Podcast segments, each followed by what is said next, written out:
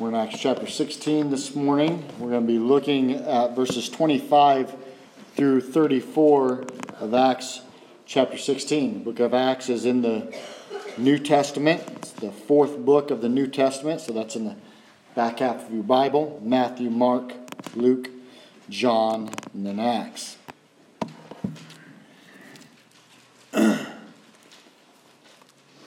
I cheat because I use my bookmark and so I can open right to it. Acts 16, verses 25 through 34. I'll be reading from the English Standard Version this morning. This should sound familiar because we looked at this passage last week as well. About midnight, Paul and Silas were praying and singing hymns to God, and the prisoners were listening to them, and suddenly there was a great earthquake, so that the foundations of the prison were shaken, and immediately all the doors were opened, and everyone's bonds were unfastened. When the jailer woke and saw that the prison doors were open, he drew his sword and was about to kill himself, supposing that the prisoners had escaped. But Paul cried with a loud voice, Do not harm yourself, for we are all here. And the jailer called for the lights and rushed in, and trembling with fear, he fell down before Paul and Silas. Then he brought them out and said, Sirs, what must I do to be saved? And they said, Believe in the Lord Jesus, and you will be saved, you and your household. And they spoke the word of the Lord to him and all who were in his house. And he took them that same hour of the night and washed their wounds. And he was baptized at once, he and all his family. And then he brought them up into his house and set food before them and he rejoiced along with his entire household that he had believed in God. Now, as I said last week, we, we looked at this, or as I said earlier, we looked at this passage of scripture last week. And last week we kind of looked at the scripture as a whole, and we talked about how it is that we are to respond when we're mistreated, and, and how this whole passage of scripture lends itself to that because Paul and Silas were mistreated as they were beaten and thrown in jail. And, and then we kind of looked at their response to that. And um, I was debating on whether to go into, into chapter 17, but as I kind of read back over the chapter a few more times, I thought, you know what? Uh, I really want to focus in on this passage of scripture uh, where the Philippian jailer uh, believes in the Lord Jesus Christ. And so I've entitled this message, The Most Important Question. And I want to deal with this morning the most important question that we could ever ask. Now, last week I told a joke and it didn't go over very well, so you'd think that I would learn, but I didn't. And uh, so, so uh, I thought, you know what? I'm going to start off with a joke this morning. So um, if you don't laugh, that's okay. It'll be all right. I don't have just one funny thing, I have two. So I'm, I'm really trying to get a laugh this morning. But uh, there was a young man that went in for an interview, and uh, he had applied for a job. And the interview asked him this question If you could have a conversation with someone living or dead, who would it be? And the young man paused and thought for a little bit, and he responded, The living one. See, my wife said it's not that funny. I was I thought it was hilarious. the Boston Globe, which carries a daily column designed to answer readers' queries, listed the top 10 unanswerable questions. Here's one of the questions. I am 9 years of age and I have a cat that eats regularly, and the cat needs to go on a diet. He also eats mice and uh, mice when he's out hunting around. How many calories are in a mouse? Our world is filled with questions. We ask questions, we hear questions. These questions may not be important, and sometimes these questions are very important. However, there are times in our lives when we are so focused on things that we think are important that we do not really stop and consider what is really important. And in our passage of scripture this morning, this Philippian jailer asked Paul and Silas the most important question that anyone could ever ask. And he said this Sirs, what must I do to be saved? Now, that may not strike you as an important question this morning, and perhaps your question this morning is how can I make more money? Or how can I find a job? Or how can I find a boyfriend or a girlfriend? Or how can I help my spouse understand me? Or how do I raise my kids? Or how uh, do I do this or that or whatever it might be? Or I wonder uh, what's going to be for lunch this afternoon. Maybe those are your questions and they may be important to you. But I submit to you this morning there is no question more important than this question what must I do to be saved? It is the most important question. And so that's what we want to start off with this morning. The most important question how can I be saved? The scripture tells us an earthquake had just happened, and it also tells us that the jailer was asleep. It says, when he woke. Now, I don't know if you've ever been asleep and then been awakened suddenly by something that was shocking to you, but what happens um, when you're kind of woke up and, and something crazy is going on, your, your adrenaline starts to, starts to flow pretty quickly. And it was no different, I'm sure, for this jailer. He rushed into the prison, and his worst nightmare was confirmed. As he's looking around, the doors are all opened up. Now, if you are a prison guard and you go to check the prisoners, and the doors are opened when they're supposed to be locked, and they're just standing wide open, then you're probably going to assume the worst. I have my doubts that your first thought is, oh, you know what? I bet you everybody stayed in their cell. Because that's what prisoners do. The jailer figured they had all escaped. And he knew for him that meant big trouble.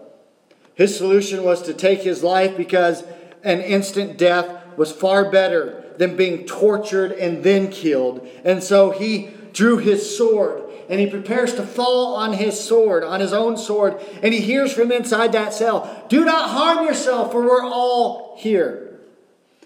Now I wonder what his first thought was.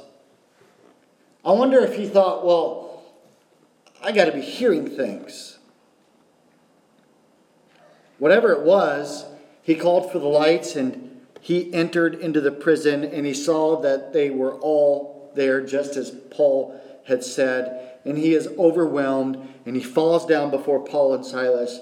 And we do not know what was said at this point. Perhaps Paul told him to stand up, perhaps, because we, we have a record of Paul doing that before. Maybe Paul said, Stand up, we're just normal men. And then he explained that the God he served, who was a sovereign God of all creation, was the one behind the earthquake. Whatever was said, the jailer was confronted to the point that he knew he had to come to terms with the truth of the gospel that Paul had proclaimed. After all, surely he would have heard the slave girl. Remember, we talked about her last week. She was running around town, following Paul and Silas around, and, and Paul and his companions. And she was shouting, These men are the servants of the Most High God who proclaim to you the way of salvation. Surely the jailer knew about this.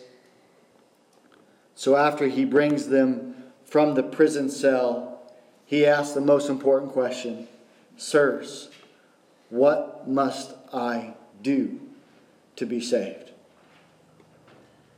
But why is this question so important?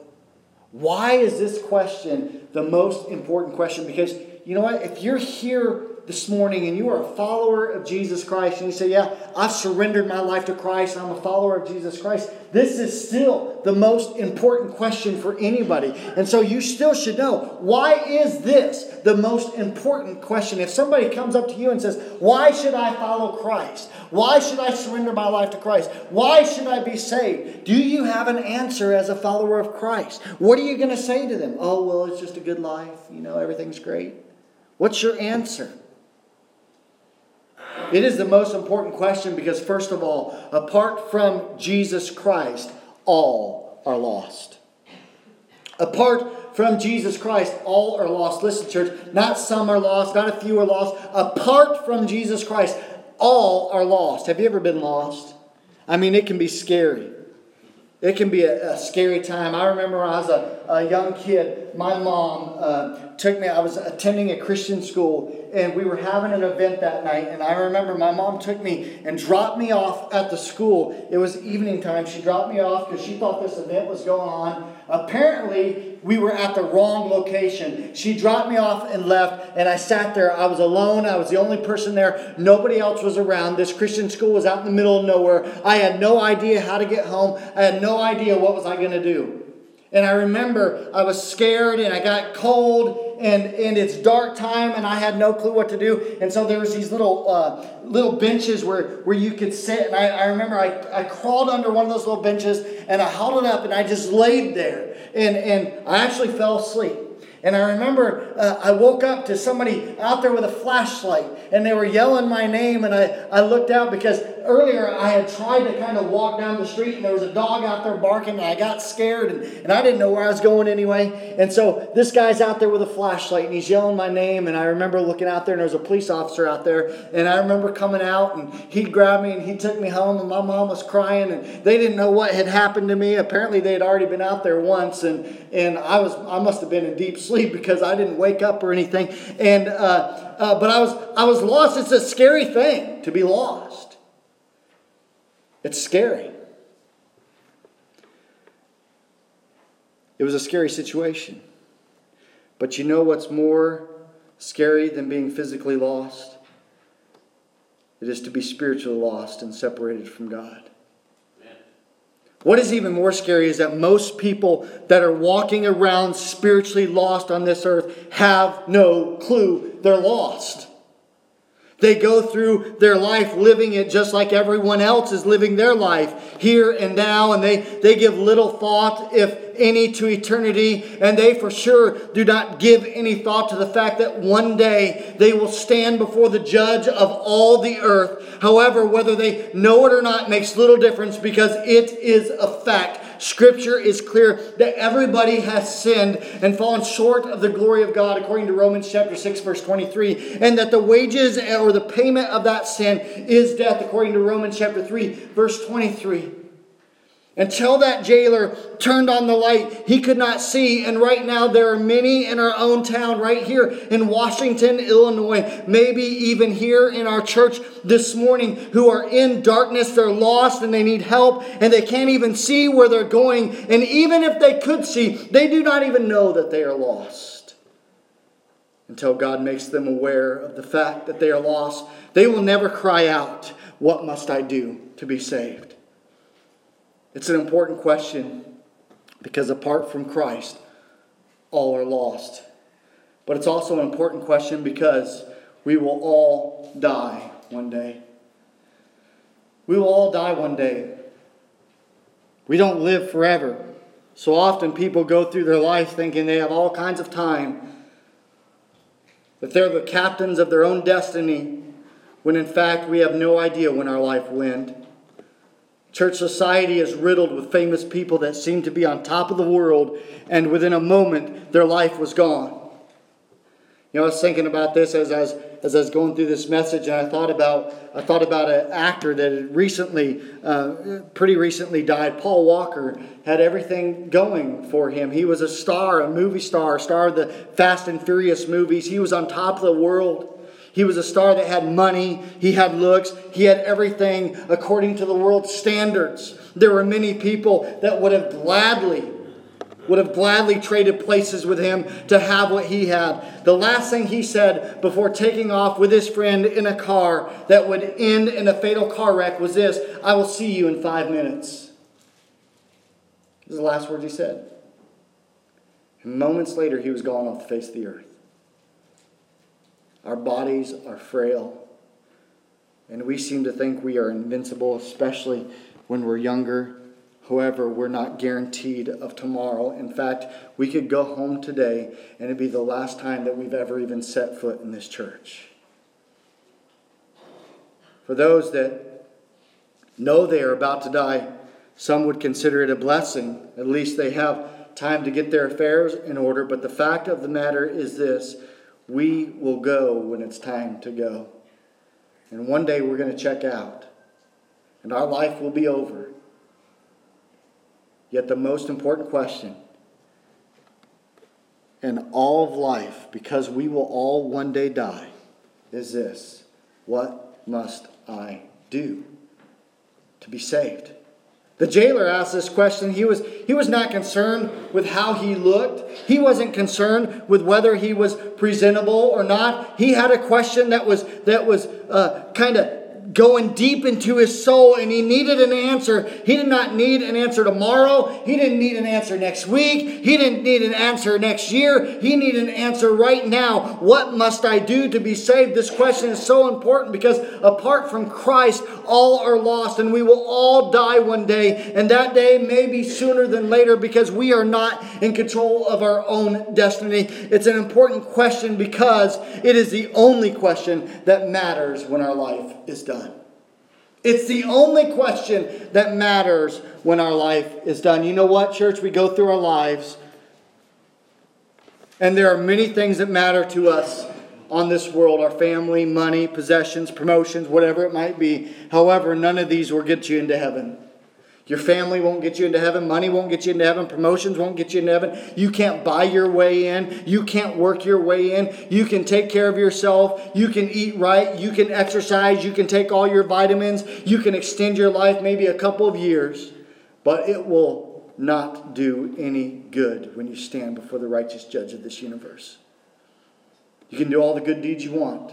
But Scripture is clear that all of your righteousness is filthy rags in front of a holy God. You can go through this life being loved by family, being loved by friends, and being loved by everyone. Everyone may say, Well, boy, that, that person, they sure are a nice person. I really like them. I sure get along with them great. You can do all that. But it will do no good when you stand before God. There's only one thing that will matter on that day and that is this Are you saved?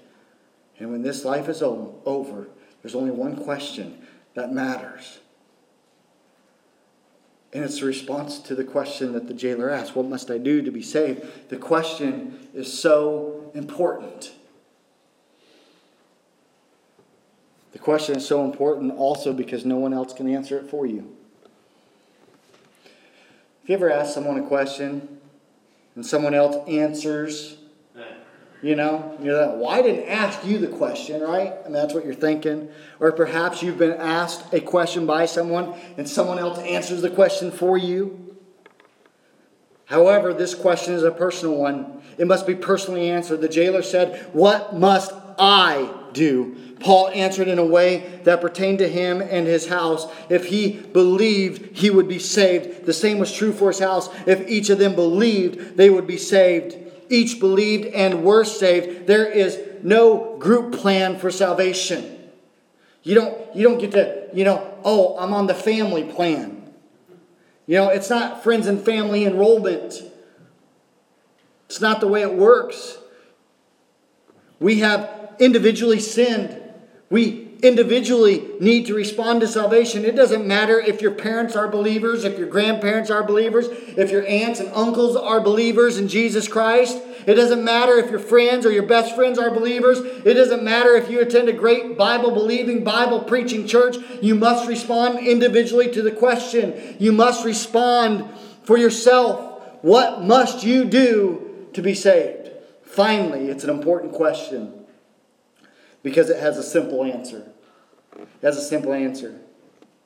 If you've been asked a question you can't answer, sometimes it can be so frustrating.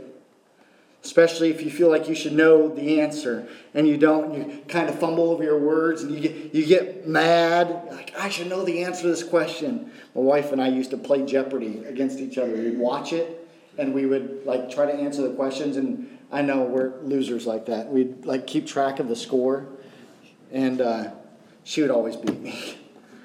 My wife's pretty smart, just so you know. She may not seem like it, but she's pretty smart. Uh, that, that, I mean, she married me, so she got to be real smart. That is, uh, you know, that's the thing. Is the answer to this question is so simple. It's so simple. It's not the case with this question where you can't figure out the answer. The answer's so simple, children understand it. Paul didn't say, well, it's going to be tough for you to figure out. It's not what he said. And what Paul didn't say is just as important as what he did say. He didn't say, well, you gotta, gotta go study your Bible. You need to go to seminary in order to be saved. You got to keep the ordinance of the church in order to be saved. Maybe one day you'll discover the answer. Paul didn't say that the answer is a secret that only few know. Nor did he say, here's a list of 20 do's and don'ts that you have to keep. And if you work hard, you'll one day be saved. He answered with a simple sentence Believe in the Lord Jesus Christ, and you will be saved. Amen. And then they sat down with the jailer. If you look at verse 32, they sat down with him and his family, and they explained it all to him. Verse 32. Which leads me to my next point. The answer believe in the Lord Jesus Christ and you will be saved. The most important question what must I do to be saved? The answer believe in the Lord Jesus Christ and you will be saved. Church, it's not hard. Sometimes we make it harder than it is. The answer that Paul gives is what separates Christianity from every other major religion in the world. Every religion is about what you must do, rules you must follow in order to get to heaven. But that is not the case with Christianity. Some say if you want to be saved, you have to be baptized. We call that baptismal regeneration. But that is not the case. Paul does not say that, well, you got to get baptized. Some might say, well, you have to take communion, or you have to you have to give money to the church if you want to be saved. Surely that's what counts, or you have to do a bunch of good works in order to be saved. Surely that's what saves you. In fact, there are some pastors who would preach that God loves everyone and he would never condemn anyone. Just do the best you can, and you will be saved. You're going to be okay. It'll all pan out in the end. But Paul doesn't say that either.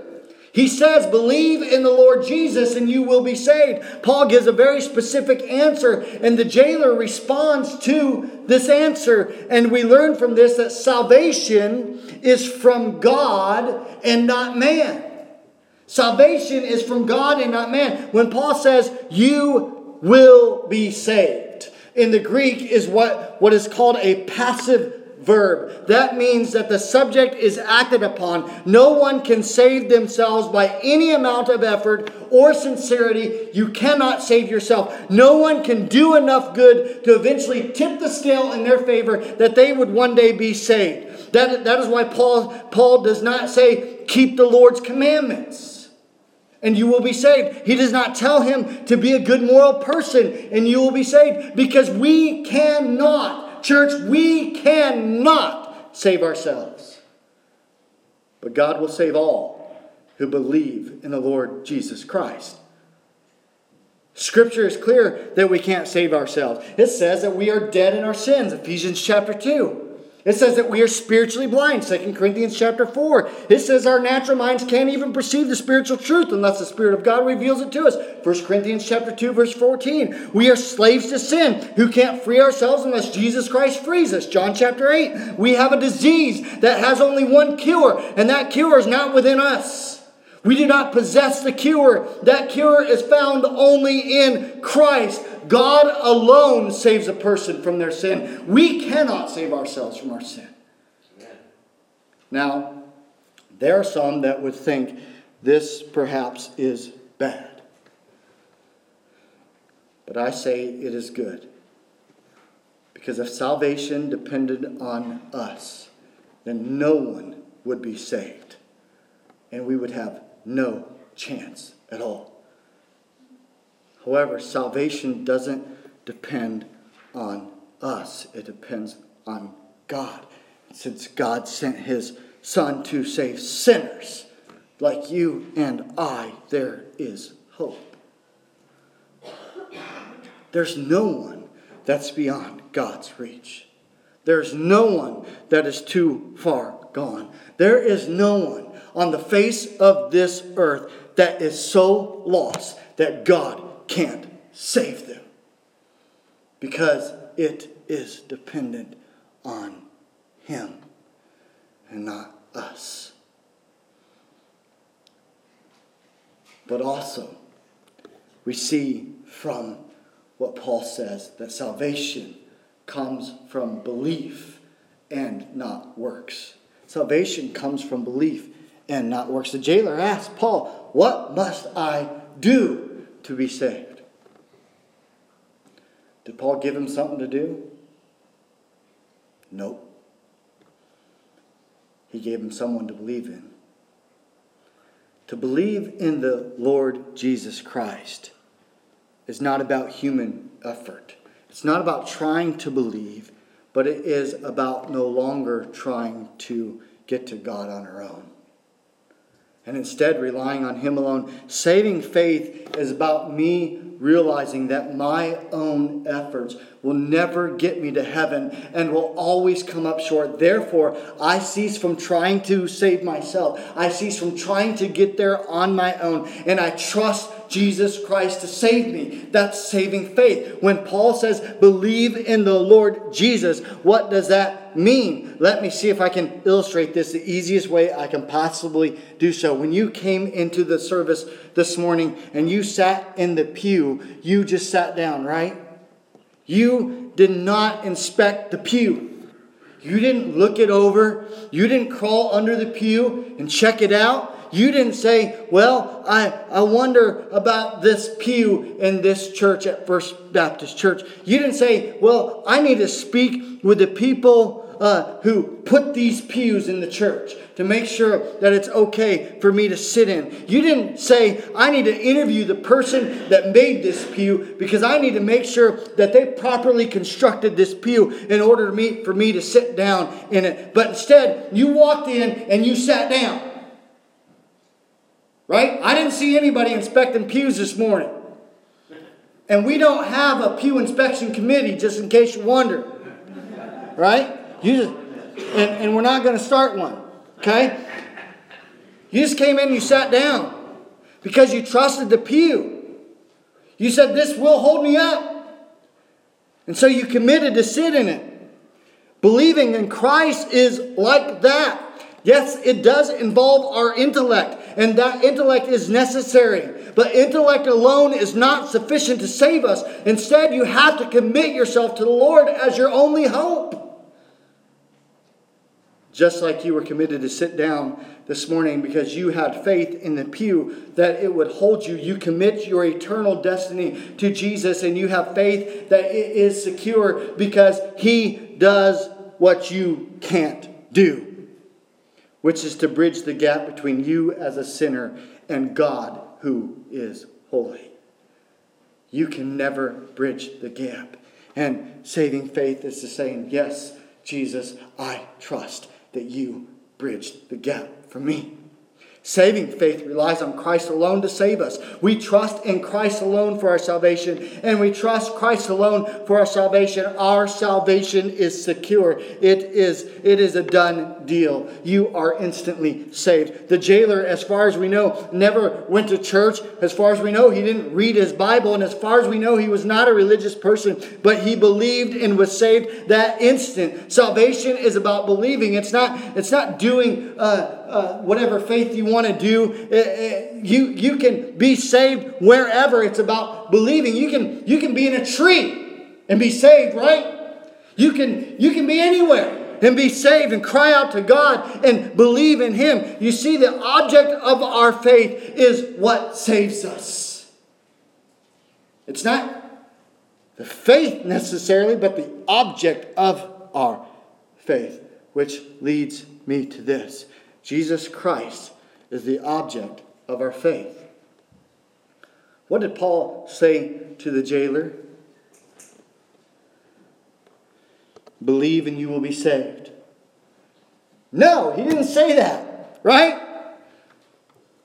Sometimes we, we make it that. Believe in something that is beyond you and you will be saved. No! Believe in yourself and you will be saved. Now again. He said, Believe in the Lord Jesus and you will be saved.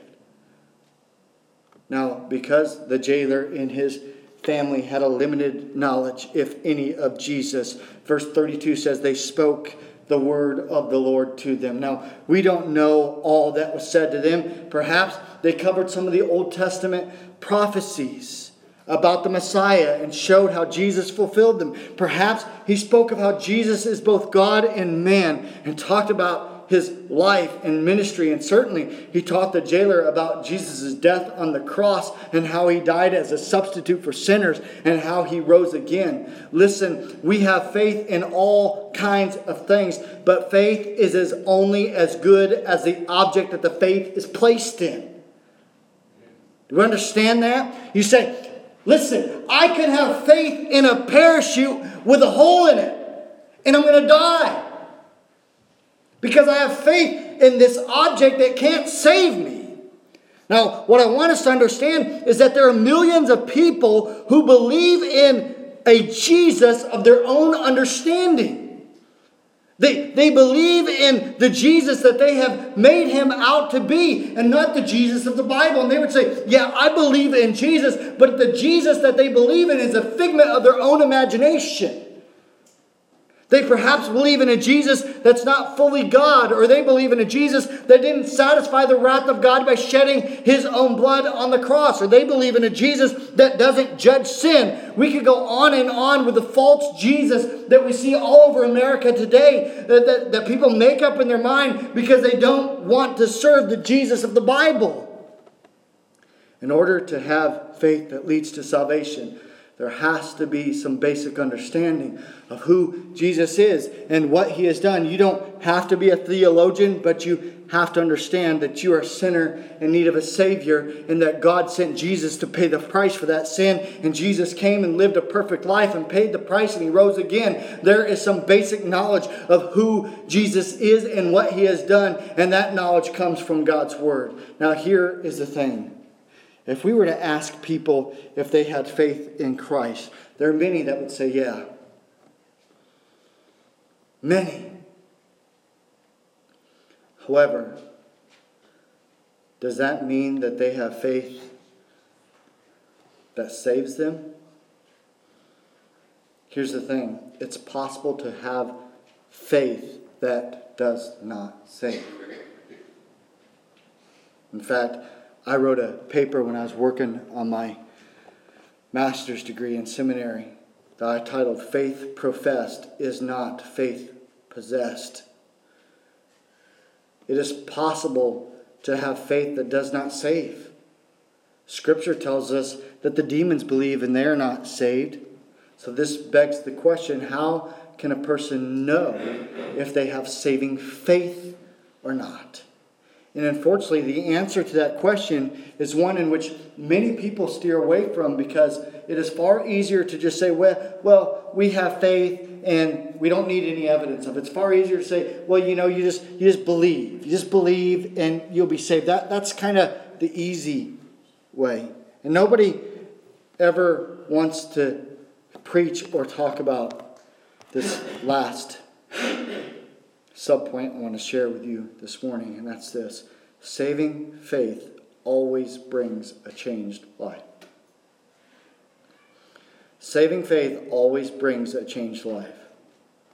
I do believe this is part of the problem today. People run around saying they have saving faith, but there's zero evidence of, in their life that they have a saving faith. You know, if I step out on the main road here,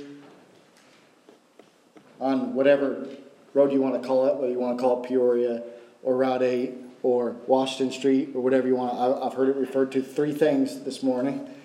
If I step out here, right, and I get run over by a semi,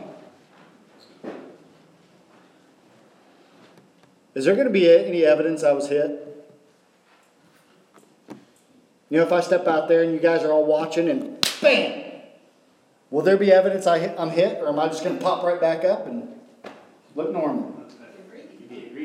Yeah, there's going to be some evidence, right? Now, if you have Christ as your Savior, is there going to be evidence? What's bigger, a semi or Jesus, the God of this universe? Now, I'm not saying that you're going to be perfectly sanctified, because sanctification, that's a big word, but, but uh, basically what that is, is a progression of you becoming more like Christ in your life. I'm not saying that you're going to be just like Christ when you accept Jesus. It, it's a progression until we reach heaven. No one's ever going to be perfectly sanctified. However, everyone that has experienced saving faith will be different. Salvation is not just a decision of the will. This, this seems to be the main issue. So often we think that salvation is all about our decision, uh, this decision that I made. And that's not salvation. Salvation is God imparting a new life into us and changing our hearts, and as we said last week, changing our will. That's salvation. He changes your heart and life and will to be in conformity to His will. That is salvation. This is why we read in 2 Corinthians that if anyone is in Christ, you know it, they are a new creation. We see this with the jailer and his family.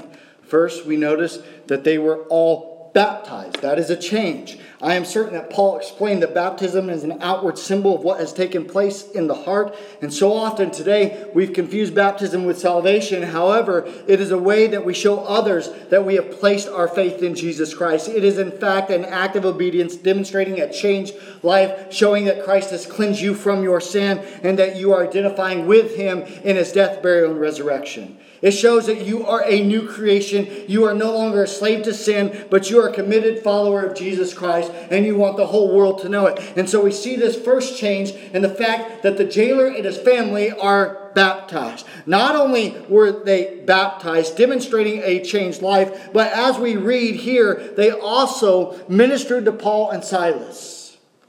It says that they washed their wounds and they gave them food to eat. You say, well, big deal. Well, yeah, it's a big deal because before this salvation, the jailer threw these men into prison while he went to bed. He wasn't going to lose any sleep over them. Now, here he is humbly serving them in a practical way because this is what salvation does it changes you. Saving faith brings about change. Salvation has a way of taking and reorganizing our priorities. And, and rather than living for self, one begins to be sensitive to the needs of others. Your attitude changes, your outlook changes, and it changes because you now love the Lord and you're grateful for his gift of salvation. Also, look at verse 34. It says that the whole family rejoiced because of their new faith. Salvation not only affects our attitude and our actions, but you know what? It affects our emotion. Think about this. A few moments before, when the jailer had thought that the prisoners had escaped, he was suicidal. Right? Just a few minutes before, he's ready to fall on his sword and end his life. And now, a few minutes later, he's joyful in the Lord. They're singing praises, even though an earthquake had just happened. Listen, saving faith always brings change. A changed life, salvation affects every area of our lives. This is why it's the most important question anyone could ask in the whole world. This is why the question is what must I do to be saved? And the answer is believe in the Lord Jesus and you will be saved. Let me ask you this morning what is the most important question in your life today? Do you know Christ as Savior?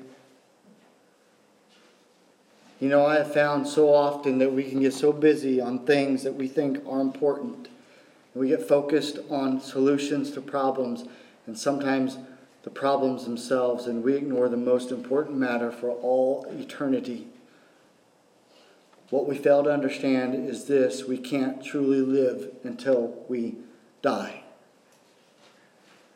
And we spend all of this time just trying to live. We spend all of our time on earth just trying to live and accomplishing little in life. But when we die, surrendering our lives to Christ completely, we truly live.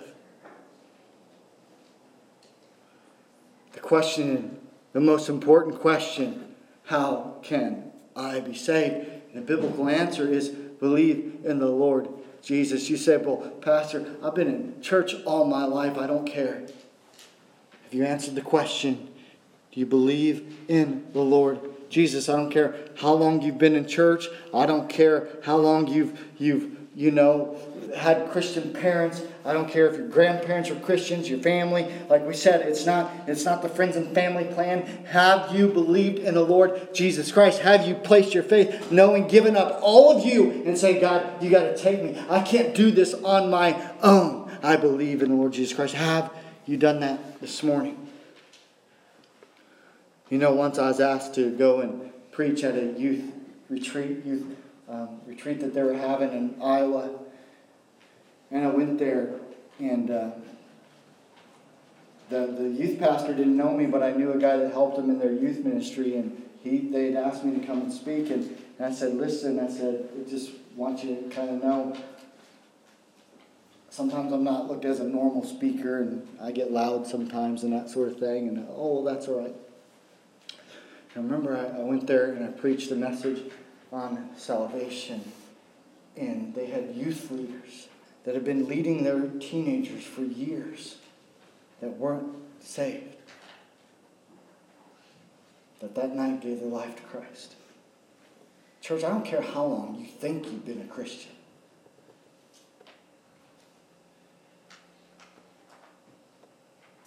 Are you saved? Do you know Jesus? Have you placed your faith in him? And so this morning I ask you have you placed your faith in Jesus Christ? Do you know for sure that you're going to heaven? And if you would say yes, if you say this morning, yes, Pastor, I know for sure that I'm going to heaven. Yes, I've surrendered my life to Him. Then you know what the follow up question is, church, right? Because I ask you this every single week. I mean, this is what I present to you on a weekly basis. The, then the follow up question is if you say, Yes, I know for sure I'm going to heaven, then I ask you this Are you impressing, impressing on the lost people today the urgency of salvation? Are you sharing this important message with those that don't know Christ? That they need to be saved. Church, we're surrounded by lost people. They're in our town. They're in our state. They're in our nation. They're in our world. Lost. Blind. Stuck in darkness. And they don't even know it. They don't even know it. We're surrounded by lost people. What are you doing to present the urgency of salvation? Are you sharing the gospel with them? Are you sharing the gospel with friends, relatives, neighbors? Are you looking for ways to share the gospel beyond your realm of influence? I've shared with you on numerous occasions, and I'm still looking for one person from our church that'll say, Pastor, sign me up. I'll go to Haiti with you. I'm going in July. Are you willing to take the gospel beyond your sphere of influence? When one person signs up, I'll quit mentioning it. Just come and say, I want to go. I want to take the gospel beyond my realm of influence. And are you taking the gospel to your realm? How urgent is this question to you? Have you answered it, first of all? And are you giving the answer to those that are lost? Maybe the Lord's spoken to you this morning. Maybe you've heard Him speak to your conscience this morning. And you say, I, I don't know Jesus. And you want to respond to that, I, I'm going to be standing down front. You don't have to come down front. You can wait till everybody's gone and grab me later and say, hey, I want to know more about this. But I just want you to know I'm going to be standing down there. If you want somebody to pray with you or, or pray over you, or maybe this morning you'd say, you know what, I, I am saved, but, but uh, I'm not taking the gospel even to my sphere of influence, or I want to go beyond my sphere of influence, whatever it might be. Maybe the Lord has spoken to you this morning. I'll be standing down there. I'd love to pray with you or talk with you. If you want to wait till later, you can do that too. But however your conscience has been spoke to, would you respond this morning? We're going to pray. We're going to sing a song and give you a chance to respond to that. Let's go ahead and close in prayer.